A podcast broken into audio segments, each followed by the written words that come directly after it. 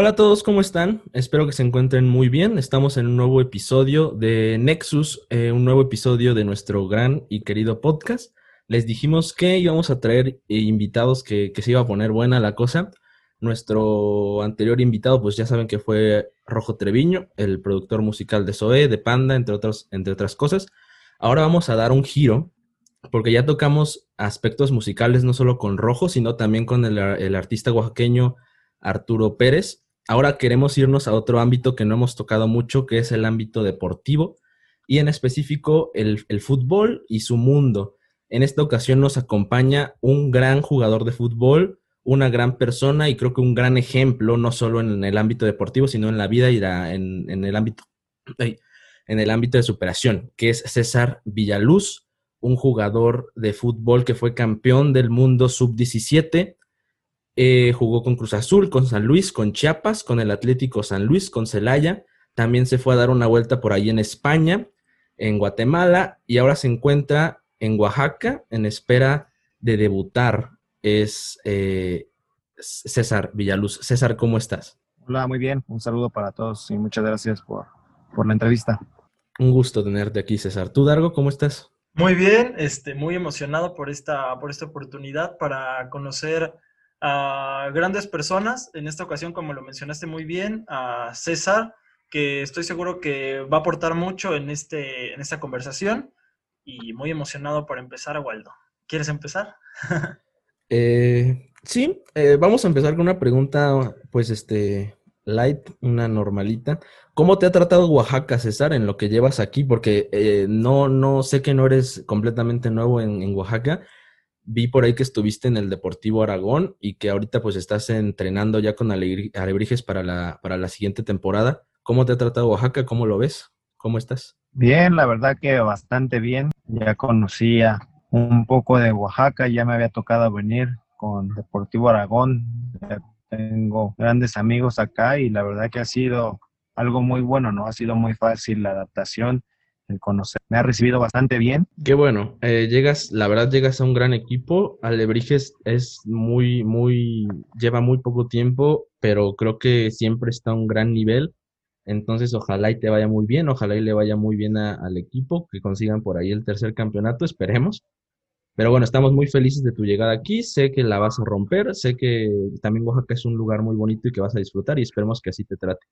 Dargo, ¿quieres continuar? Claro. A mí, a mí me gustaría hablar y preguntarte un poco sobre cómo es que fue tu llegada y cómo fue tu, tu crecimiento como jugador. Hay muchas personas, eh, muchos niños en México y en muchos, en todo el mundo prácticamente, que pues sueñan, ¿no? Con jugar fútbol, con algún momento eh, portar la, la camiseta de su país, de su selección. Y pues tú es algo que conseguiste, tú conseguiste ser un, futbol, un jugador profesional. Eh, conseguiste jugar con la selección mexicana en primera división y dime cómo es que fue ese paso de ser un jugador primero amateur o ser una persona que le gustaba el fútbol y después empezar a profesionalizar ese, pues esa actividad. ¿Cómo fue que fuiste creciendo y cómo sentiste tú ese paso de ser un jugador que apenas empezaba a ya ser un jugador profesional, César? Y como tú lo dices, yo creo que no nada más a mí me pasó, sino a todos. Cuando tenemos una infancia, pues nos gusta el fútbol, o a lo mejor en mi caso me gustó el fútbol y siempre soñaba, me ilusionaba el poder llegar a, a jugar profesionalmente, el poder salir en la tele, el poder estar en un estadio, en un estadio lleno. Yo creo que sí siempre fue mi sueño, ¿no? Yo creo que mi papá siempre me inculcó el fútbol y, y la verdad que, que me gustó mucho. Mi juguete favorito pues siempre fue un balón y donde quiera que fuera, en fiesta, en, en la casa, en las mismas, la misma escuela, pues era siempre jugar fútbol, fútbol. Y pues sí, uno siempre tenía ese sueño, esa ilusión de poder llegar a, a debutar. Entonces las cosas se fueron dando poco a poco, se fue abriendo el camino. Me toca ir a Cruz Azul y, y de ahí pues es un crecimiento ya, como tú lo mencionas, el, en lo futbolístico, ¿no? Es como estar día, el diario, cuando te gusta tanto pues lo disfrutas y, y, y estando ahí pues yo creo que van a poder representar a tu país y, y en la selección y, y uno lo disfrutó también muchísimo el poder estar en esos momentos. Me imagino, ha de ser una experiencia enriquecedora en, en todos los aspectos. Y ahorita mencionaste que soñabas con estadios llenos, con esta, con, pues sí, jugar enfrente de miles de personas.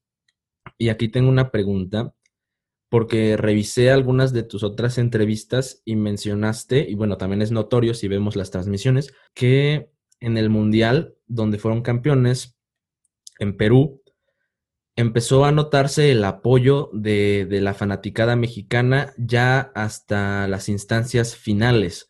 No en fases de grupos, eh, no desde antes, sino hasta que ya estaban prácticamente cerca de esta final y de este campeonato.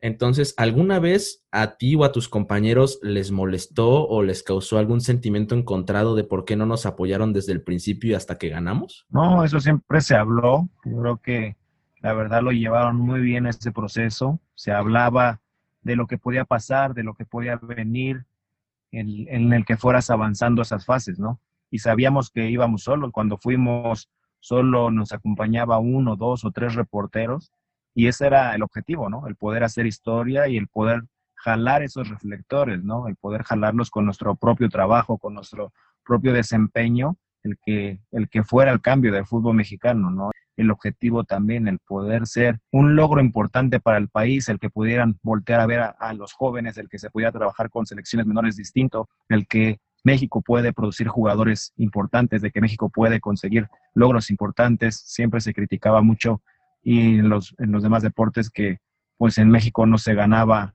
nada en un, en un deporte de conjunto, ¿no? Entonces ese era el objetivo, poder ir, competir y, y poder competir por lo máximo, ¿no? No solo ir competir, a ver qué pasa, si ganamos bien, si no, igual. Se fue dando y, y estando allá, pues nos encontrábamos a mucha gente mexicana en el aeropuerto, ¿no? Entonces tú decías, bueno, pues, ¿por qué hay tanta gente mexicana? Y pues eso es lo que, lo que te llenaba de satisfacción, ¿no? Porque fue uno de los objetivos, el poder jalar esos reflectores con la prensa, pero se logró también con mucha afición. Y ya aprovechando que tocaste estos temas de los triunfos de México en conjunto, ¿crees que México tiene...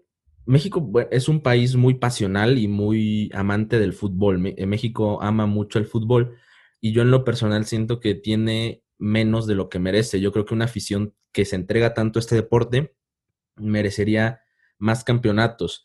Y México, pues, realmente en su palmar, fuera de la Copa Oro, que es la, la, pues, la Copa de nuestra confederación, creo que tenemos pocos trofeos. Entonces, ¿crees que realmente, crees que México merezca más de lo que tiene o tenemos lo justo gracias a la forma en que se maneja nuestro fútbol en el escritorio? ¿O, o qué piensas en este aspecto? No, creo que ha tenido una evolución importante el fútbol mexicano. Ha, ha sido pues una selección ya más competitiva, ¿no? A lo mejor antes no había tanta, tanta presión por, por ir y, y conseguir un campeonato, ¿no? Ahora ya ya exigen ganar la Copa Oro, estar en Copa, en Copa Confederaciones, o sea, eso ya es como de ley que tienes que ganar, ¿no? Por lo, por lo que se genera, como tú lo dices, de la Confederación de acá, que tienes que ser, pues, el gigante todavía de CONCACAF. Entonces, eso es lo que, lo que ya te exigen para poder ser parte de, de esa historia, de esa grandeza de México. Entonces, ahora yo creo que con la evolución que ha tenido de jugadores, con esa evolución que, han, que ha venido de selecciones menores, México ya en selecciones menores es una potencia. Ya lo conocen en todo el mundo de que en sub diecisiete ya tiene varios campeonatos, de que ya fue campeón en, en Olimpiadas, de que en sub veinte ya también ganó una medalla. Entonces, ahora lo que, lo que se busca, yo creo que a esa evolución, pues tiene que ser una consecuencia de que en un mundial de selección mayor, pues se puede aspirar no al quinto partido, sino también se puede aspirar pues a poder estar en, en zona de medallas, ¿no? Yo creo que México ahorita ha tenido muy buenos jugadores, ha sacado muy buenos jugadores y, y yo creo que México podría estar compitiendo si sigue creciendo así tan rápido con, con ese fútbol que, que ha sacado, con, con buenos jugadores que ha sacado y ahora que ha exportado ya también a Europa. Ojalá, ojalá y sea así y el crecimiento ah. siga. ¿Quieres aportar algo de algo? Sí, este, ahorita que estábamos hablando de este tema del campeonato sub diecisiete y que justamente mencionaste eso, o sea que llegaron, o sea, los acompañaron un par de reporteros y terminaron pues realmente haciendo, haciendo historia como tal. O sea, un campeonato del mundo pues no, no es algo este, común, y México jamás había experimentado algo así. Y yo creo que eh, pusieron, hicieron un parteaguas para las generaciones eh, siguientes, que ya después han podido volver a hacer este, pues un, un, algo tan grande como es un campeonato del mundo. Pero a mí me gustaría preguntarte desde tu punto de vista, que pues eres una persona que vivió ese torneo y que sabes cómo se mueve el ambiente en el fútbol sub diecisiete y ya después en las selecciones eh, eh, o en los equipos ya, ya mayores. ¿Qué, es, ¿Qué crees que es lo que le hace falta a, a México para consolidar eso que se logra en selecciones mayores para traerlo a, al fútbol de... en selecciones menores para traerlo al fútbol de la selección mayor? ¿Por qué crees que México no ha podido obtener esos reconocimientos desde tu punto de vista, César? Pues yo creo que ha faltado pues esa continuidad a, a esas generaciones que han tenido logros, ¿no? Yo creo que de la selección, de la segunda generación que fue campeona del mundo, se perdieron muchos jugadores. El objetivo de eso era, si ya lograron un campeonato en selecciones menores, que tuvieran ese crecimiento para que pudieran llegar pues en, en un futuro a una selección mayor ya con experiencia. Pues a lo mejor no era de un mundial, porque la mayoría de esos jugadores jugaban el mundial sub diecisiete, el mundial sub veinte, algunos iban a, a olimpiadas. Entonces ya se supone que, que la idea era que se generara pues esa mezcla de jugadores de experiencia con jugadores jóvenes, pero con mucha experiencia también, ¿no? Ya de jugar mundiales, de jugar olimpiadas, había unos que ya venían de ganar también la medalla de oro de las olimpiadas, y siento que se han perdido en ese transcurso de, de selecciones menores a una selección mayor. Yo creo que falta ese, esa oportunidad para que esos jóvenes puedan llegar pues a una selección mayor con, con más experiencia. Pues sí, creo que es regularidad lo que falta, como bien decías. Y es un tema complicado, pero creo que lo resumiste bien, eh, prácticamente en regularidad. Y hay otra cosa de la que de la que quería hablar, de la que quería tocar, y es un tema muy interesante. Y que siempre que, que prendo la televisión, después de que sí. termina una jugada, una, una, una jornada de, de fútbol, me, me inquieta y me intriga, que es, ¿qué pasa con los jugadores cuando ven programas de análisis deportivo, cuando ven las repeticiones? ¿Qué pasa? Porque, digo, no siempre se habla bien de su rendimiento. Entonces, ¿cómo vive un jugador eso? ¿Cómo vive un jugador verse eh, el análisis de los de estos periodistas deportivos que realmente no siempre son eh, pues tan amables? Digo, muchas veces son personajes que buscan vender y llamar la atención precisamente con negatividad, con palabras más eh, fuertes. Entonces, ¿cómo, cómo lo vives tú? En, en estos casos, ¿cómo lo viviste? O, o poniendo un caso más concreto, por ejemplo, se hizo mucho y se hizo un meme este partido en, en las clasificatorias para las Olimpiadas del dos mil ocho, donde Cristian Martinoli hace por ahí muchas frases de, de, de su rendimiento. Entonces, por ejemplo, con eso o con otros aspectos, ¿cómo vive un jugador esta parte? No, yo creo que como jugador sabes que va a haber críticas buenas y malas, y ya depende cómo las tomes, ¿no? Y que no te, pues no te enganches con, con lo que te puedan criticar, porque también pues no, no vas a ser siempre monedita de oro para que le caigas bien a todos. Para algunos van a, vas a ser muy bueno y debes de, de aceptar las críticas buenas, constructivas, para que sigas creciendo. Sí, y no te y con estos analistas que son como más personajes, no... ¿No te causa algún problema con que, con que digas, no, pues deber, son periodistas, deberían de, deberían de ser más justos, deberían de ser objetivos, o, o piensas que así debe de ser? No, pues yo creo que, que si tú dices algo o eso, pues, pues como tú lo mencionabas, ¿no? Hay, que pues se la pasan hablando mal por, por querer hacer polémica, y afuera pues, pues ya serán cosas aparte. Ok. A mí me gustaría preguntarte una cosa que tiene que ver con esto que, que, acaba de comentar, que acaban de comentar. Que bueno, eh, el, el fútbol, bueno, todo el mundo ha cambiado con, con este asunto de las redes sociales. O sea, antes las críticas que recibía una, o sea, incluso saliéndote del fútbol, cualquier figura pública, pues eran en la televisión o en el periódico, pero actualmente este boom que ha tenido las redes sociales de unos años para acá, pues ha hecho que pues cualquier persona con una cuenta de Twitter o cualquier persona en una red social, pues pueda tener un, una crítica, ¿no? Hacia cualquier persona, y yo creo que eso es algo muy desgastante con lo que tienen que lidiar eh, pues las, las personas eh, famosas o con figura, de, que son figura pública, porque están a la luz de a la luz de todos, y como tú lo comentaste, o sea, no, no puede ser monedita de oro para caerles bien a todos. Pero dime, ¿cómo has vivido estas eh, estos como eh, ataques de, de Twitter o estos ataques en redes sociales? ¿Cómo lidias tú con eso personalmente o con estas críticas que, que pues realmente es algo nuevo y que ha venido evolucionando de unos años para acá? ¿Cómo lidias tú con esta clase de fenómenos? No, pues tratar de, de estar tranquilo, ¿no? Yo creo que, como tú lo dices, ah, va a haber comentarios buenos, va a haber comentarios hasta de cuentas falsas y todo. O sea, también no, no puedes estarte peleando pues con los comentarios o con las personas que comentan, ¿no? Yo creo que, que uno tiene que seguir haciendo su trabajo, no te puedes estancar ni, ni estar, pues, enojándote por algo, ¿no? Porque al final, pues, el que se enoja, pues, le siguen escribiendo o le escriben peor, ¿no? Yo creo que debes de mantener la calma y, y aguantar las críticas, ¿no? O sea, hay veces que, que si el equipo está mal o, o te fue mal, perdiste y todo, pues, pues, sabes que es una figura pública y las críticas van a estar, ¿no? Yo creo que también tienes que saber manejar esa situación. Sí, es muy complicado.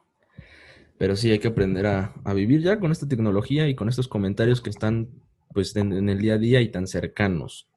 Y César, eh, volviendo a temas de, del ascenso, has estado ya en varios equipos de segunda división, de, del antiguo ascenso, como San Luis, eh, Atlético de San Luis, Celaya. Y ahora estás, en, como lo dije al principio, esperando a debutar en Alebrijes en la próxima temporada en una liga de segunda división que ya no tiene ascenso. ¿Qué piensas de esta polémica decisión que tomó la federación de eliminar el ascenso? ¿Qué, qué, qué buscan ahora los futbolistas de segunda división? ¿Qué buscan obtener? Porque también los aficionados tristemente igual pierden un poco de interés al saber que no hay ascenso. Entonces, ¿cómo lo ves tú? ¿Cómo, cómo, ¿Qué piensas de, de, del ascenso? Pues yo creo que le quita un poco de, de emoción, que la esencia del fútbol es en una primera división. El equipo que está peleando un descenso, pues es un torneo diferente, son finales las que juegan, ¿no? Entonces, yo creo que eso le quita la esencia y, y cuando estás en el ascenso, pues, pues el equipo, la ciudad, la afición, pues quiere que su equipo gane para que su equipo sea de primera división, ¿no?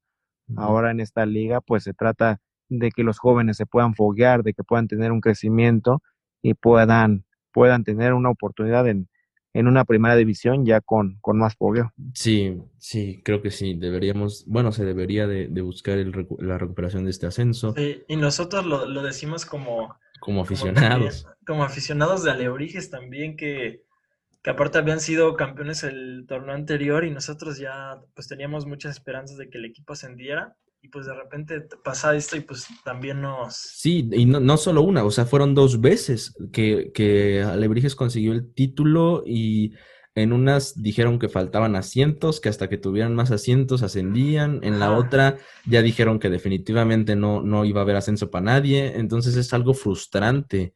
Pero, pero ojalá y se llegue a arreglar en, en algún momento. De mientras, tú como futbolista, ¿qué motivación tienes en este torneo? Bueno, en el que viene. Pues uno regresa con, con mucha ilusión de poder, de poder estar de nuevo en el país, de poder hacer bien las cosas, de poder aportar y de poder buscar, pues también el poder regresar a, a una primera división, ¿no? Con, con tu trabajo y con buen desempeño tuyo del equipo, poder aspirar a a regresar a la primera división. Ok, pues ojalá, ojalá y, y se te dé, ojalá, yo creo que sí. Tienes, eh, tienes mucho talento, ojalá y se logre. Pero bueno, eh, Dargo, eh, ¿te toca otra pregunta o sí. quieres tocar otro tema? Eh, sí, a mí me gustaría tocar otro tema. Eh, yo creo que justamente, como lo mencioné al principio, uno de los principales objetivos que tiene cualquier jugador en cualquier parte del mundo es este, vestir la camiseta de su selección y es algo que tú lograste. A mí me gustaría preguntarte sobre este periodo en la selección, cuando fuiste, cuando fuiste parte del equipo dirigido por Hugo Sánchez. ¿Cómo es tener de director técnico, de entrenador, a, a Hugo Sánchez, a un, un ser humano tan, tan importante en el fútbol mexicano y en el fútbol mundial?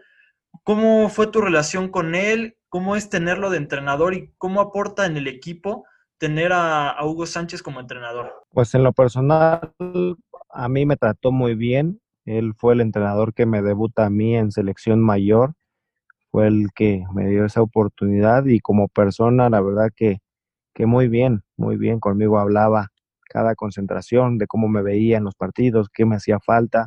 La verdad que, que también uno sabía de, de toda la historia de Hugo Sánchez, ser uno de los grandes ídolos de México, pues también para uno era algo motivacional el tener a un entrenador así. Debe ser, Hugo es una figura y tenerlo tan cerca y, y dando instrucciones aparte porque ya se sabía lo que había hecho con Pumas en torneos anteriores, entonces se sabía que es un buen, un buen técnico, pero aún así ese proceso, ese proceso preolímpico pues no, no lograron lo, lo que se tenía como objetivo y se me hace muy extraño porque pues conociendo a, a Hugo y sus logros, como ya lo dije, de, de director técnico, ¿qué crees que haya fallado en, en, ese, en ese proceso? Nos pasó, yo creo, el exceso de confianza. Y yo creo que nunca, nunca vimos lo que era el preolímpico. Se nos, se nos empezaron a dar los resultados en contra y el último partido pues fue... Ok. Este, Dargo, ¿tienes el...? Ah, yo. Sí, este, a mí, a, yo siempre, yo también he tenido una duda eh, curiosa justamente con los eh, futbolistas, que yo he escuchado que entre los futbolistas, entre el mundo futbolístico se escucha mucho esta frase de que es el equipo de mis amores, ¿no? Dicen, no, pues es que ha estado en varios, he estado en varios equipos, pero el equipo de mis amores es, es tal, ¿no? Y yo tengo una duda que quisiera que me resolvieras. ¿Cómo es que para un futbolista que tiene que jugar en muchos equipos, en, en muchas eh, partes de, de, del país e incluso del mundo, cómo es eh, elegir un equipo al cual apoyar fuera de, de cancha? Porque puedes jugar, este, y se ha dado casos de jugadores que juegan en equipos que son rivales a muerte y que tienen que dar su cien por ciento en ambos equipos, ¿no? Entonces, ¿cómo es para un futbolista tener que elegir un equipo de... de fútbol o tener que apoyar a un equipo cuando tú eres parte de ese equipo que, que puedes o no apoyar? O, o, o cómo es, por ejemplo, apoyar a un equipo con el que te toca jugar eh, en contra o que... ¿Cómo es, cómo es que se vive esta clase de, de situaciones cuando eres un jugador profesional, César? No, yo creo que te vas identificando con el club, ¿no? O sea, sí podrás inclinarte por algún club, pero, pero en mi caso que, que tuviste una... una historia en el club, que pasaste muchos años, te identificas con un club, ¿no? Pero eso mismo pasa cuando llegas a un nuevo club, vas conociendo el club, vas conociendo la historia, te vas identificando y al final pues, pues siempre quieres ganar, ¿no? Quieres llevar el, el nombre de tu club a lo más alto, buscar campeonatos y, y eso es lo, lo que te hace ser un jugador comprometido con tu equipo. Sí. Y, y volviendo, bueno, siguiendo en estos temas, tú jugaste... No sé si varias veces, pero me imagino que jugaste contra Cruz Azul porque pues estuviste en Chiapas, ¿verdad? Sí, en Chiapas y, y en San Luis. Ajá. ¿Y cómo, y cuando jugabas contra Cruz Azul, pues ahí en esos, ¿qué sentías? ¿Te tocó marcar gol? ¿O, o cómo, cómo sentías al regresar muchas veces al estadio, al ver a la afición? ¿Cómo, cómo, cómo te sentías? Pues bien, me sentía bastante bien. La verdad que la afición siempre me recibió muy bien. Cuando regresé, me tocó hacer pocos partidos de contrario, pues son sentimientos encontrados, ¿no? Pero tú, estando en otro grupo, lo que quieres es ganar, hacer las cosas bien y, y poder sacar el resultado, ¿no? Sí, eso es lo que creo que hace a un jugador profesional, profesional, cumplir con su labor, aunque, aunque en el corazón haya, haya otras cosas. Y bueno, conociéndote y sabiendo que eres, eh, desde pequeño eras, eras fanático y fiel seguidor del Cruz Azul, te voy a hacer una pregunta complicada, a ver qué respondes. Si pudieras entrar o si pudieras regresar ahorita mágicamente a cualquier equipo de la Liga M X que no sea Cruz Azul, ¿a cuál, a cuál elegirías? Yo creo que elegiría a las Chivas. ¿A las Chivas? ¿Por qué las Chivas? Pues porque son, son puros jugadores mexicanos. Siento que es una, una base importante también de la selección y, y Chivas pues también habla... habla mucho de lo que es el, el país, ¿no? Yo creo que, que se identifica mucho por, por eso, por tener cien por ciento puro mexicano. Ok, qué bueno, qué bueno. A mí me gustaría, me gustaría preguntarte una cosa también. Eh, ahorita que mencionas esto de, de, de, que, de que esta característica de las Chivas, que es que juegan con jugadores mexicanos en una liga que pues ya tiene a muchos extranjeros, ¿no? De países sudamericanos en su mayoría. ¿Qué opinas de estas nuevas eh, reglas o de estas nuevas reformas que se han hecho en la liga que han podido permitir que, que se llegue más extranjeros o que se permita más la, el, el juego de extranjeros en el fútbol mexicano? ¿Crees que esto de alguna manera obstaculiza a los jugadores más jóvenes o crees que los hace más competitivos contra los jugadores que ya están consolidados? ¿Cómo ves tú esta... Estas, esta postura? La competencia siempre va a estar, siempre va a ser buena, pero siento que son demasiados, ¿no? Y al final, por equipo siempre sobresalen dos o tres extranjeros y hay extranjeros que están y no sabes ni que jugaron en ese club. Entonces yo creo que, que si bajaran esa, ese número de extranjeros, pues los jugadores mexicanos lo podrían hacer, ¿no? Y, y lo podrían hacer de buena, de buena forma y también el fútbol mexicano y los jugadores mexicanos tendrían mejor crecimiento. Sí, y tal vez hasta cambiaría sí. un poco las cosas de, de los campeonatos. Por ejemplo, no puedo evitar pensar en equipos como Tigres o como Monterrey que están repletos ahorita de extranjeros. ¿Qué pasaría si no hubiera llegado, por ejemplo, un Guignac a Tigres? ¿Crees que hubieran ganado los mismos títulos con una reducción de extranjeros? ¿O qué hubiera pasado? ¿Qué crees que hubiera pasado? No, yo creo que ahí, pues como tú lo dices, ¿no? Porque tienen ellos prácticamente... Un día sacaban números y había equipos que solo jugaban con lo mínimo de jugadores mexicanos, ¿no? Y, y no estoy en contra, como te digo, o sea, la competencia siempre va a estar, pero también llegaba casos que llevaban extranjeros y siempre se la pasaban en la banca. Entonces, yo, yo creo que ahí esos jugadores son los que quitaban en realidad los espacios para los, los futbolistas mexicanos.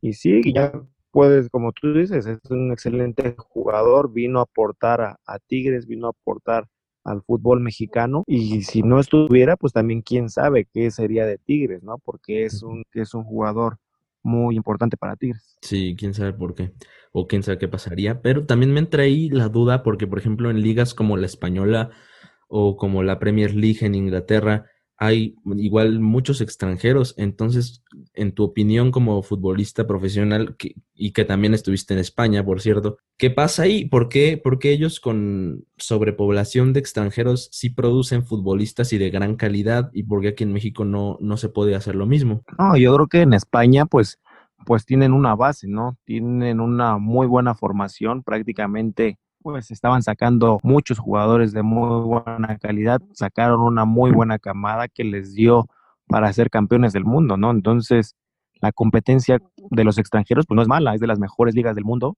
y lógico que pues el sacar jugadores jóvenes, pues les ayuda a exigirse, a tener un crecimiento para poder competir, ¿no? Y prácticamente, pues, pues ahí los jugadores que llevan, pues son de mucha calidad porque tienen que competir contra pues todos los países, ¿no? Para ganarse un lugar. Sí.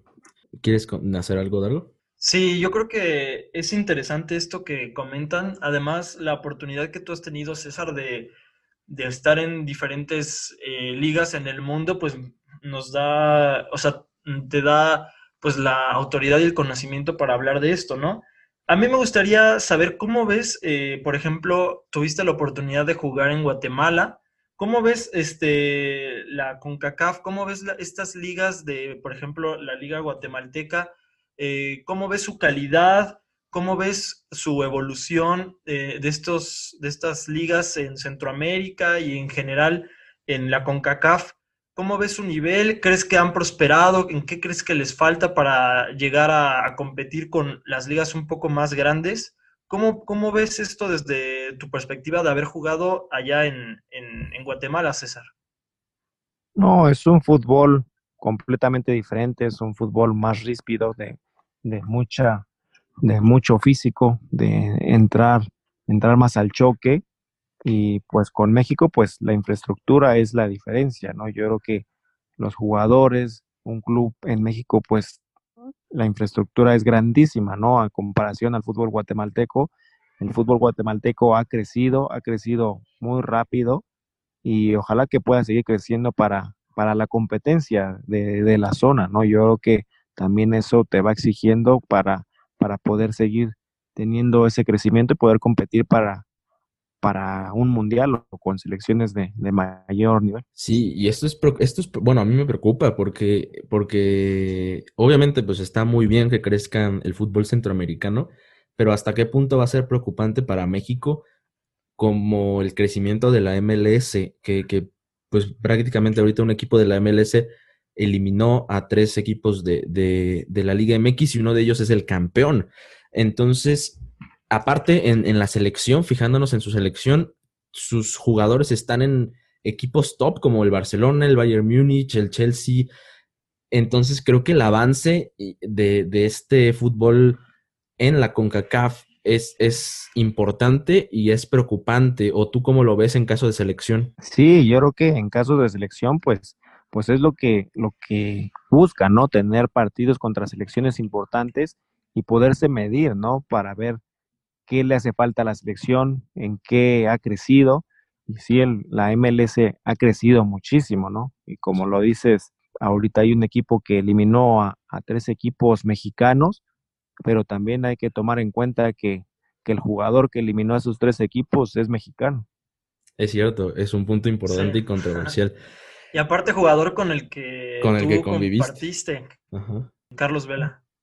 Sí, es un jugador pues fuera de serie, ¿no? Y, y yo creo que lo ha demostrado, a lo mejor no ha tenido los reflectores tanto, pero... Porque no ha querido. Equipos, sí, exacto, y, y ahora que, que ha estado ahí, pues ha sido sobresaliente, ¿no? En, en la M L S. ¿Y te gustaría jugar en la M L S? No, no, no descarto el poder, poder, el poder jugar ahí, ¿no? Yo creo que es un, como ustedes lo mencionan, es una selección, es una, es un país que, que ha crecido muchísimo, la competencia es muy buena y pues cada vez también se va haciendo más atractivo, ¿no? Al poder llegar a, a una liga competitiva. Sí, para contextualizar a los que no saben qué es la M L S, pues es la liga de fútbol de, de Estados Unidos, nada más eso agrego. Este, César, como aficionado de Cruz Azul, ¿cómo viviste lo que acaba de pasar en, en la liguilla? Que, que es, creo que a todo mundo nos sorprendió, aficionados y a no aficionados de, de, de Pumas, eh, a todos los aficionados del fútbol mexicano. ¿Qué piensas que pasó? Eh, se volvió algo muy controversial, no solo dentro de la cancha, sino luego con declaraciones de periodistas. Entonces, en general, tu punto de vista, ¿qué piensas De, de, de este extraño acontecimiento? No, pues sí, ahora que lo vives ahí, a lo mejor puede ser como un aficionado, pues, pues sí te duele, ¿no? El ver, el ver un resultado así. Yo creo que, que es lo que ha pasado en los últimos partidos de que han eliminado a Cruz Azul, ¿no? Yo creo que esa falta de concentración, el, el saber manejar esos partidos que, que ya llevas una ventaja, ¿no? Y tú... Este, eso es lo que no suene tan fuerte o tan feo, pero eh, perdiste creo que cuatro finales con Cruz Azul. O sea, bueno, en general el equipo te tocó, te tocó perder este, cuatro finales con Cruz Azul. Como, como jugador, eh, en esos casos, ¿qué opinas? ¿Qué pasó? ¿Crees que haya sido muy diferente a lo que pasó ahorita con, con, con la remontada de Pumas? ¿O, o qué piensas? Sí, pues me toca a mí perder cinco finales, tres de Liga y dos de CONCACAF. Hablábamos en el grupo, ¿no? Sabíamos que en una primera división y más en una final no puedes cometer errores, ¿no? Porque tienes enfrente jugadores de mucha calidad que les dejas una oportunidad de gol y, y la meten, ¿no? Yo creo que el fútbol es así, de, de gana el que menos errores comete y, y eso es lo que nosotros veíamos que nos faltaba, ¿no? El poder cerrar esos partidos pues con la mayor concentración posible. Y cuando tú estabas ahí en Cruz Azul, esta sí no, no conozco la respuesta, entonces a ver si me ayudas. Cuando estabas en Cruz Azul, ¿Billy Álvarez ya estaba frente en, en al mandato del Cruz Azul o, o todavía no? Sí, sí, él ya estaba. ¿Y cómo lo ves a él? ¿Cómo es su persona? ¿Cómo es trabajar con él? ¿Cómo es el trato a su, al fútbol eh, con él al mando? Porque es muy polémico y muchos aficionados le siguen pues tirando que él es el encargado de que a Cruz Azul le haya ido mal en los últimos años, entonces... ¿Cómo, ¿Cómo fue tu experiencia con él? No, para mí fue una gran persona, una persona que siempre estuvo ahí y pues lógico que pues él, él exigía un campeonato, ¿no? Aparte de que fuera el presidente o el encargado, pues al final era un aficionado más a Cruz Azul y quería ver a Cruz Azul campeón, ¿no? No sé, últimamente pues sí, le han cargado mucho eso, más los medios de comunicación, de que Billy es el culpable, cosas así, de lo de todo lo, del entorno que ha salido, ¿no? Yo creo que en lo futbolístico, pues, pues siempre se buscó el, el conseguir un campeonato, ¿no? Para poder quedar marcados en la historia de Cruz Azul. Sí, ha sido muy polémico Billy, sobre todo porque yo igual tengo amigos que, que, que le van a Cruz Azul, gente conocida que le va a Cruz Azul, y le tiran mucho a Billy. Entonces es, es por eso te quise preguntar esto. Dargo, ¿quieres agregar algo más o ya vamos cerrando? Eh, a mí me gustaría preguntarte sobre tu paso este, en Cruz Azul. Eh, ¿Cómo es que, cómo consideras, o sea, justamente esto que ya habían platicado, o sea, eh, jugar en Cruz Azul para ti, que pues... que como que esto fue tu fue tu sueño, que fue tu, tu gusto, ¿Cómo, cómo, cómo sentiste ese momento en el que tú debutas en Cruz Azul, en, en tu equipo? O sea, ¿en qué momento te cae el veinte de que ya estás jugando en el fútbol profesional, ya estás jugando con Cruz Azul? ¿En qué momento te das cuenta de, del, del avance que habías tenido como jugador en Cruz Azul? O sea, ¿en qué momento te da ese, ese clic en tu cabeza, por decirlo así? Pues fíjate que, que se dieron cosas, pues no sé, a lo mejor muy buenas para uno. A mí me tocaba ir de recoge balones, me tocó ir mucho tiempo. Y el estar ahí, tan solo el estar afuera de la cancha en un partido, pues es emocionante, ¿no? Entonces uno pues se, se metía tanto al partido que uno soñaba, se visualizaba estando ahí. Entonces yo creo que cuando... Cuando logras eso, pues es una satisfacción muy grande y lo disfrutas demasiado, ¿no? Yo creo que ves el entorno, ves el estadio lleno y la verdad que a mí me trató muy bien la afición de Cruz Azul, ¿no? Entraba, me ovacionaban, salía, me ovacionaban. Yo creo que para uno, pues, era pues como un sueño, ¿no? Como tú lo dices, era un sueño hecho realidad y, y uno lo, lo disfrutaba al máximo.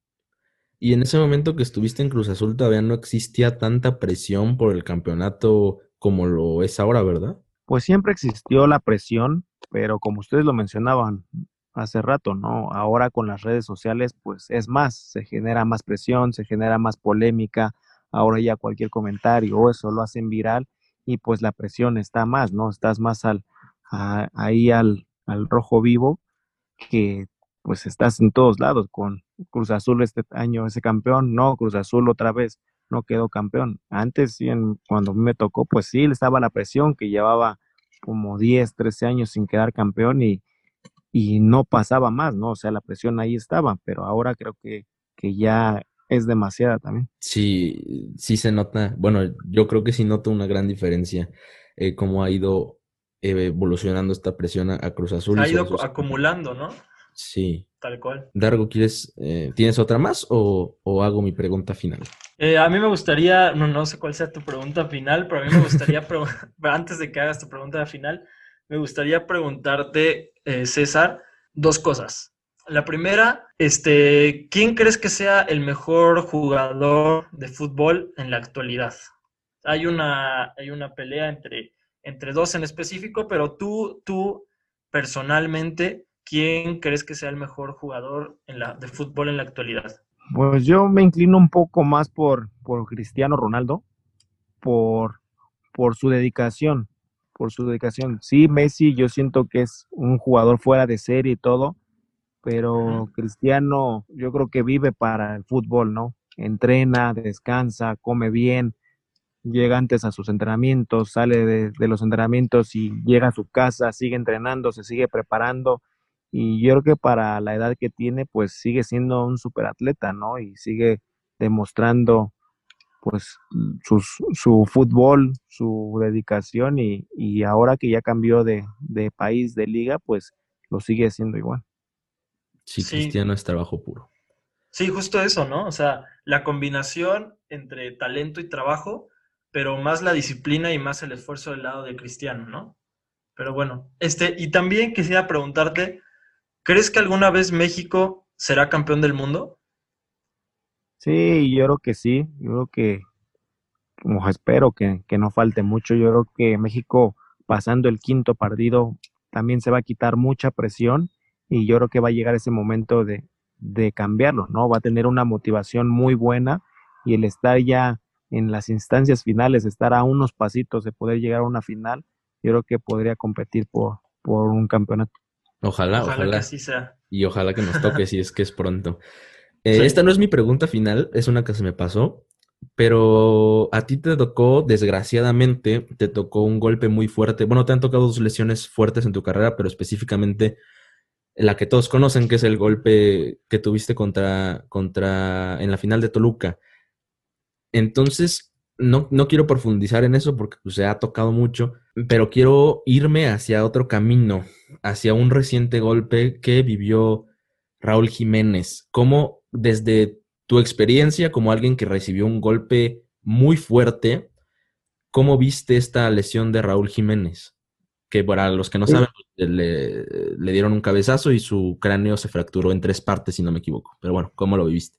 Sí, la verdad que, que ahora que uno ve, ve el golpe, pues uno, no sé, uno pues da gracias a Dios de que de que quedó ahí. Mi recuperación fue en un mes, estuve sin hacer nada y ahora viendo, dije, tengo un compañero que también tiene una cicatriz y justo hoy le pregunté que qué le había pasado, me dijo lo mismo, que tenía una fractura de cráneo, le pusieron una placa y todo, y él me platicaba que, que estuvo un año fuera, ¿no?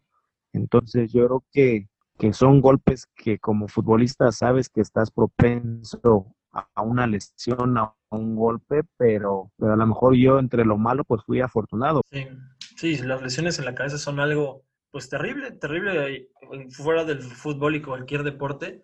Qué bueno que, que pues lograste salir adelante y también el caso de Raúl. Este, ahora sí, Waldo, da tu, tu pregunta final. Mi pregunta final, ok. Pues este, ya para terminar, ya llevamos eh, bastante tiempo. Eh, César, esta pregunta igual se la hice a nuestro invitado pasado, creo, y quiero que se vuelva una tradición dentro de, de los episodios con, con invitados especiales. ¿Qué hace César Villaluz cuando no está entrenando, cuando no está jugando fútbol? ¿Qué, qué te gusta? ¿Qué haces fuera de las canchas? Pues me gusta estar con, con mi familia, no sé, ir al cine, ver alguna serie, estar, estar con mis hijos, poder disfrutarlos ahora que, que están chicos, porque en el fútbol también eso es lo que pasa, ¿no? Estás mucho tiempo fuera, a lo mejor tienes poco tiempo de estar con ellos y el tiempo que me toca estar con ellos, pues, pues uno trata de disfrutarlos, ¿no? Porque también van a crecer y va a llegar un momento que pues, aunque quieras estar con ellos, pues ellos ya no van a querer estar contigo, ¿no? Ya van a tener algunas otras actividades y, y pues también tienes que, que respetar su crecimiento. ¿Y ellos te han mostrado algún interés por entrar a, a, al fútbol, tus hijos? Sí, sí, tengo, tengo dos niños y, y les ha gustado el fútbol. Ojalá que, pues, que puedan seguir aprendiendo, que puedan seguir creciendo y, y ojalá que también se les pueda llegar a dar, jugar en Primera División. Ojalá y así sea. Pero bueno, eh, creo que fue una plática fuera de los problemas técnicos que tuvimos. Creo que fue una plática enriquecedora que disfrutamos los dos. Nuevamente, César, realmente muchísimas, muchísimas gracias porque lo mismo que le dije, que, que hemos repetido, nos entendemos que no somos un podcast gigantesco, entonces que nos apoyes, lo agradecemos y, y si en algún momento seguimos creciendo y creciendo, que vamos por buen camino, pues gracias a, a personas como tú que nos abrieron las puertas, eh, será ese, ese momento que viviremos en algún futuro si seguimos trabajando. Te agradecemos mucho, eres una gran inspiración porque lo mismo, a mí me gusta mucho el fútbol y, y ver cómo ha sido tu carrera, cómo sin ese campeonato del dos mil cinco del mundo probablemente no se hubiera ganado el del dos mil once o, o las Olimpiadas en el dos mil doce y, y, y aparte de todas las trabas que has tenido en tu carrera, ahí sigues y ahí sigues y ahí sigues, entonces creo que eres una gran inspiración para, para muchas personas y en lo personal para mí, entonces... Eh, felicidades por tu gran carrera, esperemos que en Alebrijes ahí este, nos des otro, otro campeón, otro campeonato por ahí, igual si nos invitas ahí al estadio estaremos agradecidos. Entonces, este, pues muchísimas gracias, Daro. ¿Quieres agregar algo? Sí, no, este, pues yo coincido contigo, muy, estamos muy agradecidos, César, por tu por, por estar aquí con nosotros y este, te deseamos el mayor de los éxitos en tu, en tu carrera con Alebrijes. has hecho algo muy importante en el fútbol y todo el éxito del mundo, César. Ojalá que sigas cosechando triunfos y victorias, eh, tanto en el fútbol como en la vida personal, con tu familia y con tus hijos. No, al contrario, muchas gracias a ustedes y pues por aquí andamos cuando se les ofrezca y ojalá que, que ya pueda cambiar también todo esto de la pandemia, que pueda regresar la afición y, y si puede regresar, pues por ahí nos veremos en el estadio. Sí, ahí le estaremos viendo con mucho, mucho Perfecto. gusto. Este, pues sí, ya, entonces sería todo. Esperemos que les haya gustado esta plática con, con César. Eh, nos despedimos. Ah, César, este episodio va a salir, yo creo que como en dos semanas. Eh, por ahí lo, te, te estaremos, bueno, te avisaré por Instagram. Igual no sé si nos quieras echar la mano cuando salga para compartirlo en tus redes. Sí, pues ahí me la mandas y ya la comparto. Va, muchísimas, muchísimas gracias. Entonces aquí nos despedimos. Esto ha sido un episodio más de nuestra segunda temporada en Nexus. Y pues ya, ¿quieres dejar tus redes, César? Es César-Villaluz en Instagram, en Twitter y en la página de Face, César Villaluz. Perfecto. Ok, entonces ahora sí, esto ha sido todo. Nos vemos en el siguiente episodio. Adiós.